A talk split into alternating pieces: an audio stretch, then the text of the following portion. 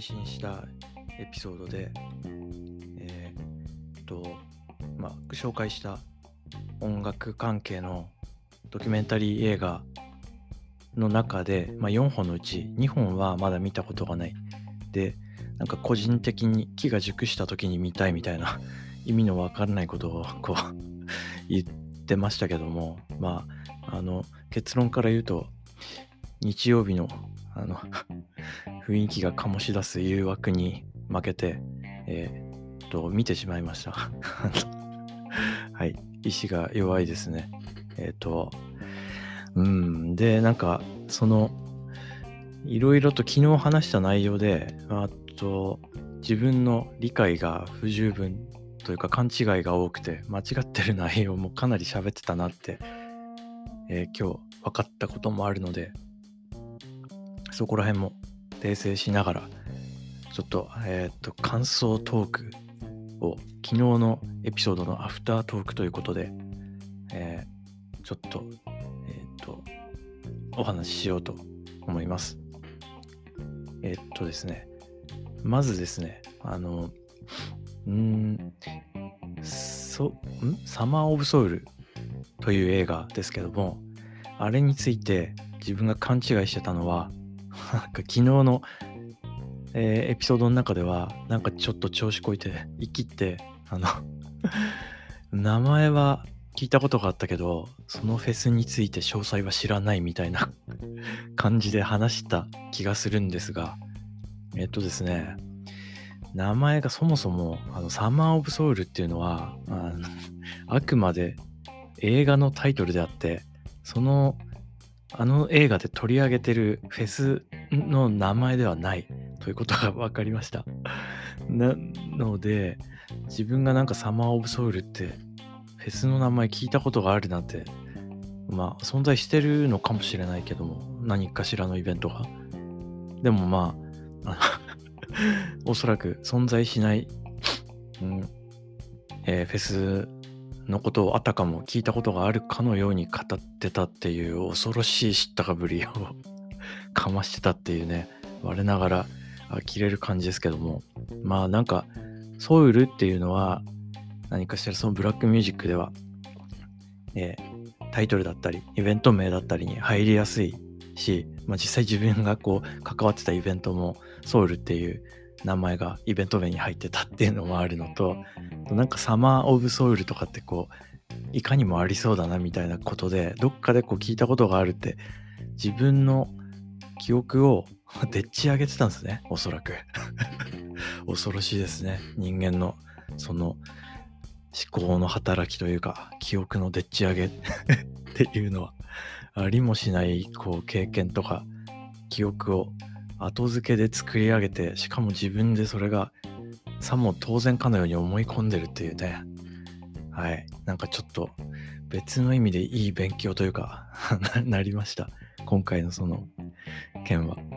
え、まあそんなこともありましたが、あともう一個その映画についての、あ、で、そのフェスの名前は、ちょっとまだ映画見てないんで、あの、ちょネット記事でちらっとはググった時に見たものの、今、記憶に残ってないです。なんだっけな、ハーレムカルチュラルフェスティバルみたいな、あの、黒人居住区のところで、えー、黒人たちが集まって、こう、ブラックミュージックで楽しもうみたいな、っていう感じのフェスだったようです。はい。まあ、またそれはいつか見たとき、まあ、近い 近いうちに見るかもしれないですけど、まあ、あの、えっとですね、これはですね、あともう一個その間違ってたっていうのはですね、あの、今のところ DTV と、あと Unext でしか、えー、レンタルされてないみたいですみたいなことを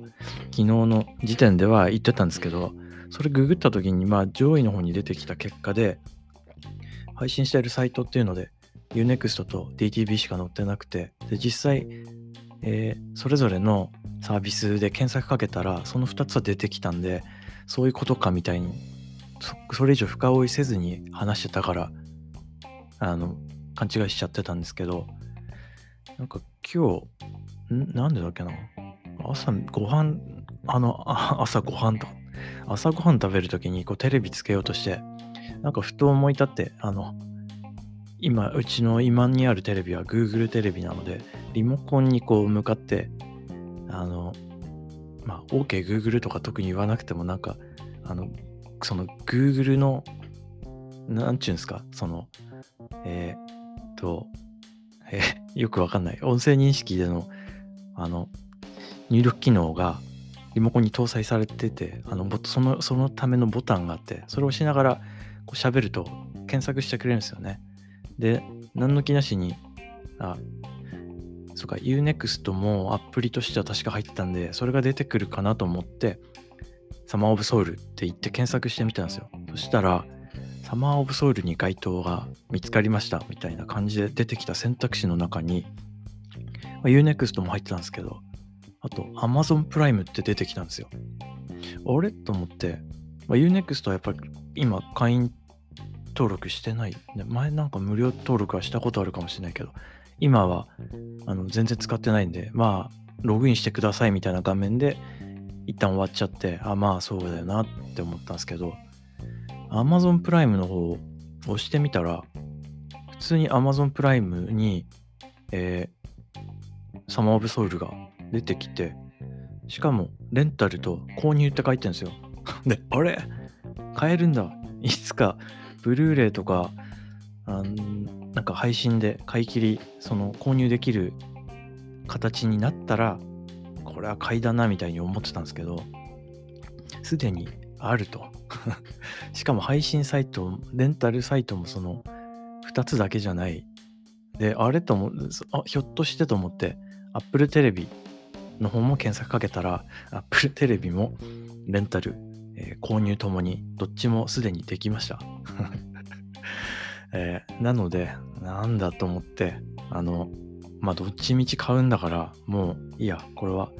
まあ、そういう購入するな、なんかの映画を購入したいとき、まあ、めったに購入しないんですけど、買うときは、えー、Apple テレビでこう買ってるんですね。そこは一応統一しといた方が使いやすいなと思って、昔から、まあ、5、6年、もっと前かな。まあ、Apple テレビというか iTunes 時代に映画買えるようになった頃から、うん、まあ、その iTunes とか Apple のプラットフォームで買ってたので、まあ、今回もサクッと、えー、Apple で購入しました。これでサマーオブソウルはいつでも見れるので、あの、まあ、マエストロと同じように、あの、ハウスミュージック、ディスコ、ダンスミュージックの、あの、昨日お話ししたマエストロと同じように、このサマーオブソウルも、おそらくこのブラックミュージック、それから黒人の歴史とか当時の1969年イベント、フェス開催当時のその歴史を学ぶための資料としても、えー、まあ、あと何より個人的な興味それから単純にあの、うん、そのバンドとかミュージシャンたちがやってる音楽が好きなんで、えー、同じように一生かけて何度も何度も見ていくと思います。これで買ったのでいつでも何度でも安心して見れますね。はい。というわけで、そうスルメのように楽しんでいきたいと思います。で、どっかのタイミングで、えー、一通り、えー、見たって時にはまた多分改めて、えー、サマーオブソウル用の、ー、ポッドキャストエピソードを作ろうかなと。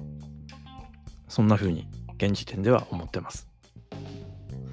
えー、で、今はちょっと時間空いた時とか、あの、BGM 的にかける時に、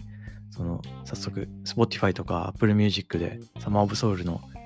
えー、サントラ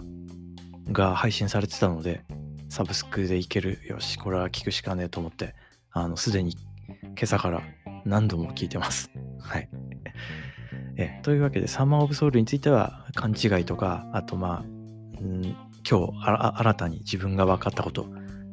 で修正しときたいなと思ったことは以上ですね。確か。で、今日のその、えー、このエピソードの、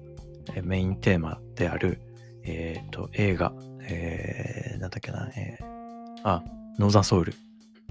昨日の話の中での4つ目ですね、として挙げた、そのノーザンソイルなんですけど、そこでまず、一個大きな勘違い。確か昨日の時点では、その勘違いした状態で話してたなと思うので、これも訂正しておきたいのが、えっ、と、ノーザンソイルは、その、イギリスの、その、えーイングランド北部、マンチェスターとか、その周辺の地方都市で起こったムーブメントだったたっていうとこは確か昨日の時点でも話して、それはそれで間違ってなかったようです。ただ、まあ、時代として1980年代がメインかなみたいな適当なこと言ってたんですけど、えっ、と、それはアメリカで、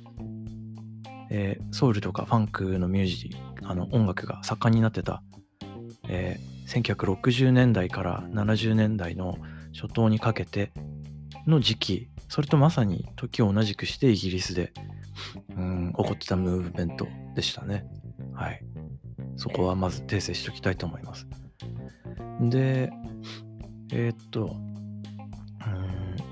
なんだっけな、あともう一個、その、そのムーブメント、ノーザンソウルって呼ばれてるムーブメントについてのドキュメンタリー映画だっていうふうに思ってたんですよ。なんか、あの、映画のポスター1枚見たぐらいの知識で昨日話してたんで、うん、なんか 浅はかな知識に基づいて話してすいませんでした。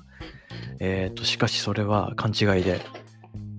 ドキュメンタリーではなくて、えー、ストーリーものの映画でした。んで、まあ、あの、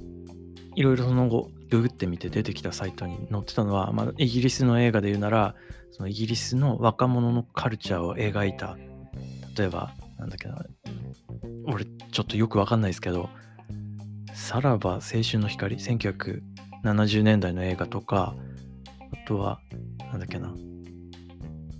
なんだっけ、えー、あ、1996年、まさに、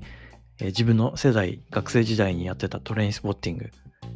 とか、まあ、そういう映画と同じような感じの、まあ、ストーリー映画みたいですね。えっ、ー、と、まあ、その映画、トレインスポッティングは見ましたけど、さらば青春の光はまだ見たことないんで、うん、ちょっとわかんないですけど、そうなんだって。で、えー、っと、ああ、そうか。まあ、それはそれで、うん。なんか、結構イギリスのそういう、うん、映画は、えー、他にもドラムベース絡みのやつを昔見たことがあって、それも好きだったので、あの雰囲気とかも含めて、ああ、興味あるなと思って、うん、見たくなったんですね。で、こっちは、うん、まあ、購入もできるようなんですけど、ちょっとまだ今アマプラで、アマプラの会員特典の中で、えっ、と、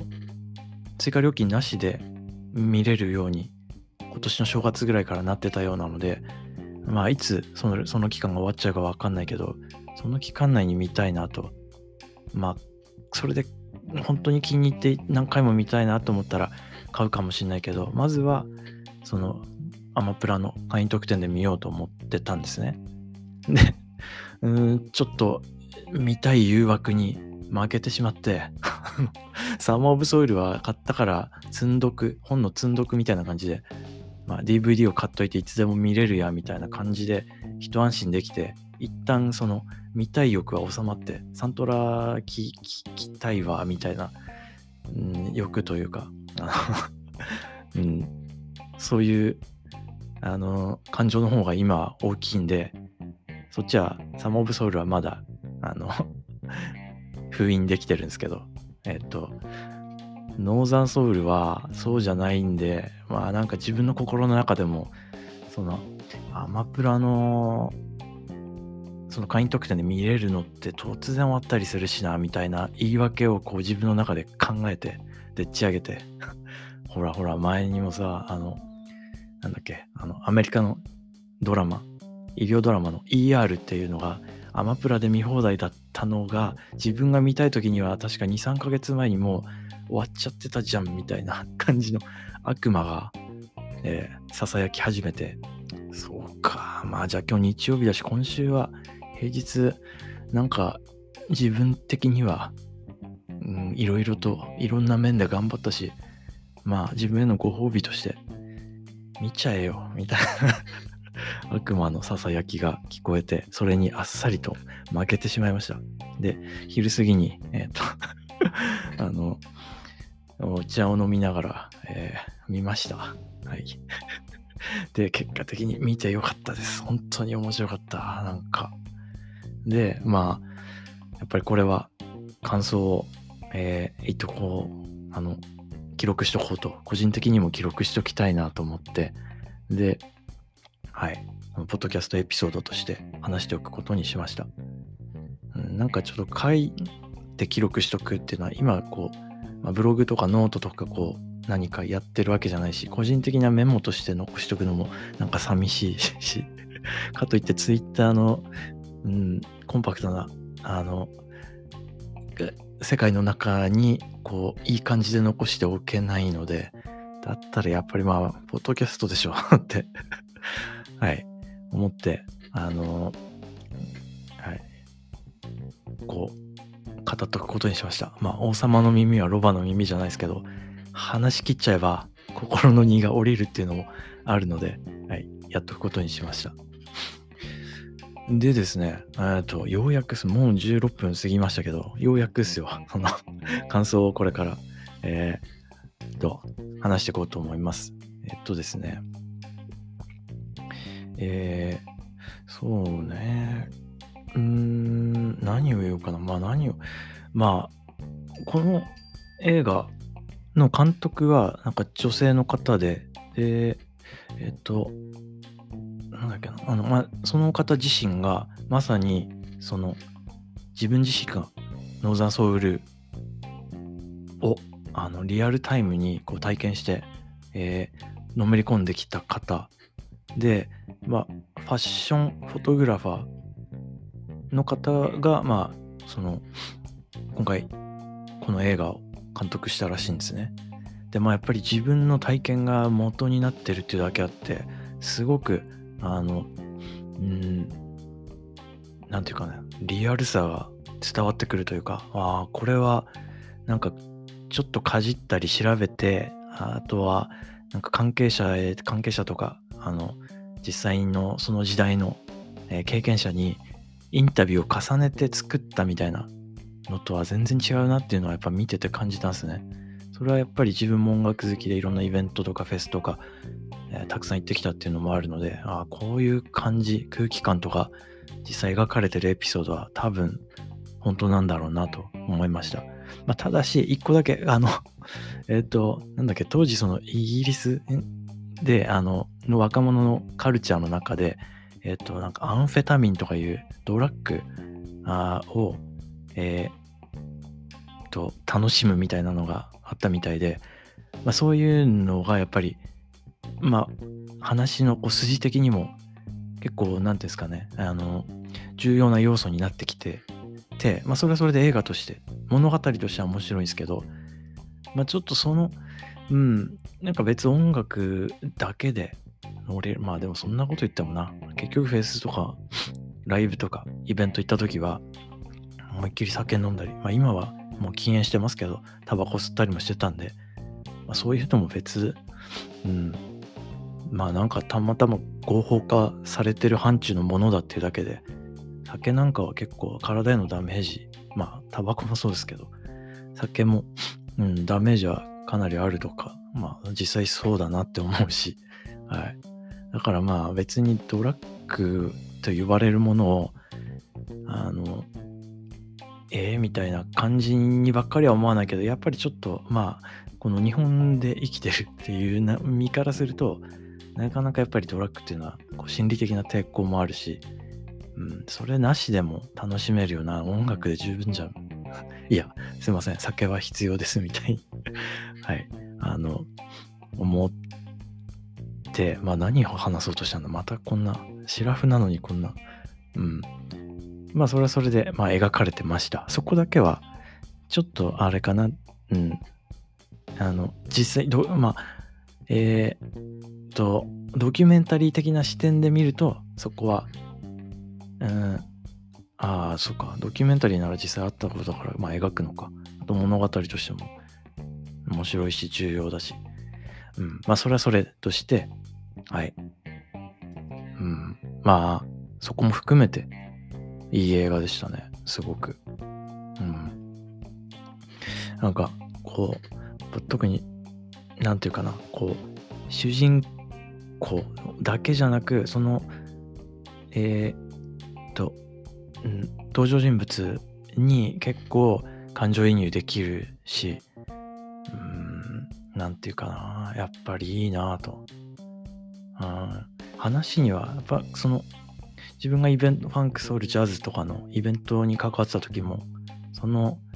あのえっと DJ の人たちとかまああとは来てくれるお客さんとかと話してる中でノーザンソウルっていうのはあのよく話は聞いててで実際、えー、現地に行ってあのそのノーザンソウルのイベント行ってきたよとかあの有名ななんだっけなえっ、ー、とだっけ？ウィウィーガンだったかな？その地名？ウィーガンのなんだっけ？なんかもうそのうんクラブの名前忘れたけど、まあ、そういう名前とかの話もこちらほらこう聞いててあ話に聞いてたあれってこういう感じか実際にみたいな。っていうのがこう自分の中のイメージがより具体化されてっていうのもあってうん。その話に聞いてたノーザンソウルっていうもののこう音楽との関わり方とか楽しみ方っていうのはやっぱ憧れてであ自分もそんな風に楽しみたい。自分たちもそういう風にイベントなイベントをやってこう思わず体を動かしちゃったりとかあとはそのうんとまあダンサー？ダンスが好きですごくうまいんですよね。そういう人たちっていうのは。いろんなイベント行ってあのすごいうまいダンスをこう踊っててその人たちが踊るとみんなちょっとフロアを開けてあの盛り上げるみたいなそういうのがあったりとかあそれの本家本元というか、うん、イギリスバージョンはこんな感じか。まあ、マエストロのあのニューヨークのディスコとかそのハウスとかの、まあ、黎明期のシーンとかの映像を見た時にも思ったけど、まあ、今回ノーザンソウルの、うん、あの映像の中でも、えー、そこはすごくなんていうか学びがありましたね。はい。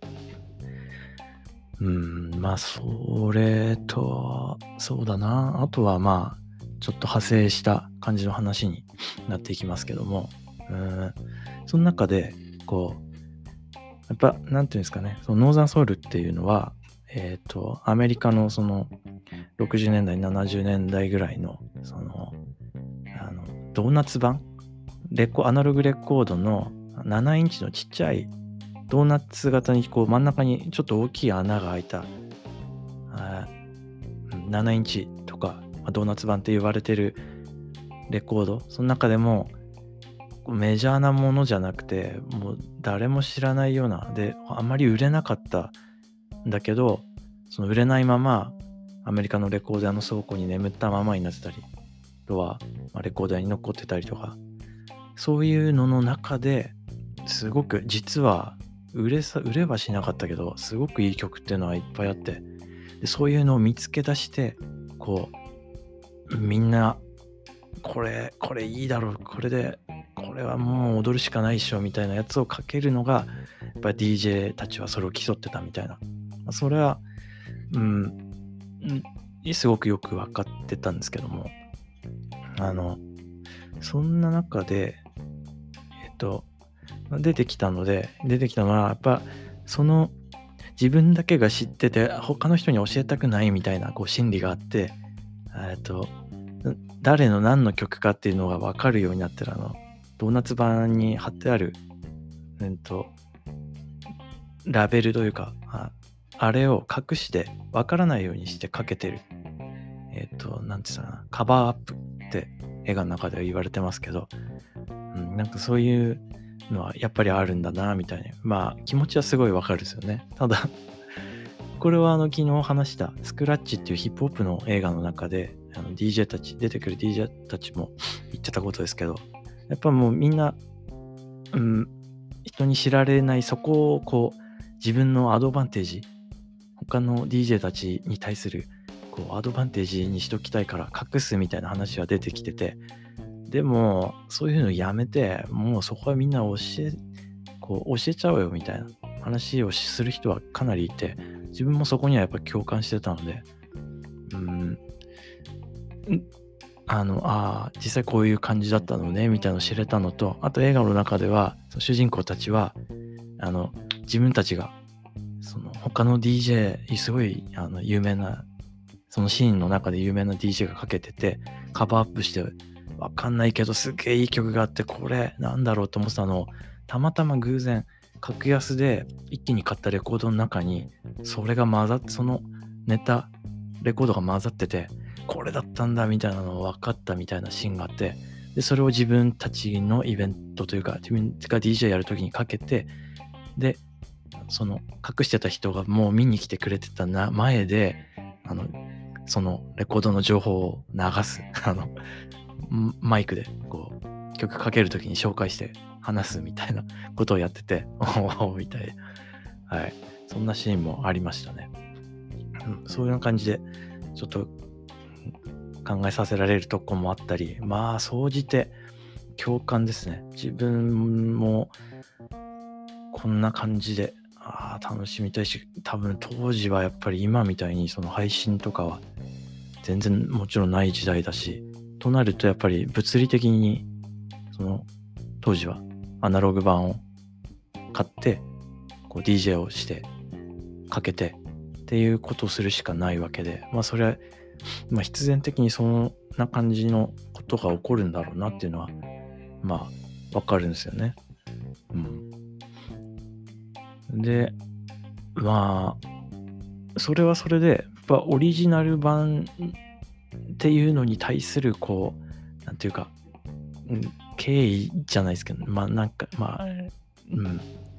思い入れとか敬意っていうのはすごくわかるしコレクターって言われるような人たちは特にそこら辺の気持ちが強いのでそれもまあわかるものの今すごく嬉しいのはもうそのサブスクの中で当時はあのそういうコレクターの人たち DJ たちがこう苦労してあとはまあいやうまくこうお金のやりくりをしながら売ったり買ったりしてこう自分いいレコードを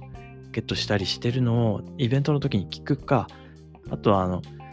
ちょっと著作権的にまあちゃんと権利関係クリアして出してるのもあるけどそこが怪しいのもあるあのコンピレーション CD を買ってそれで聞くかぐらいしかなかったんですよね。あとはファンクの場合は funk45.com っていうサイトがあってそこで1分間だけ視聴できたりもしたけどなんか今日このトークの前にちょっと調べてみたら、すでにそのサイトは あの、もう別物に変わっちゃってて、うん、存在しなくなってましたね。まあ時代が時代だし。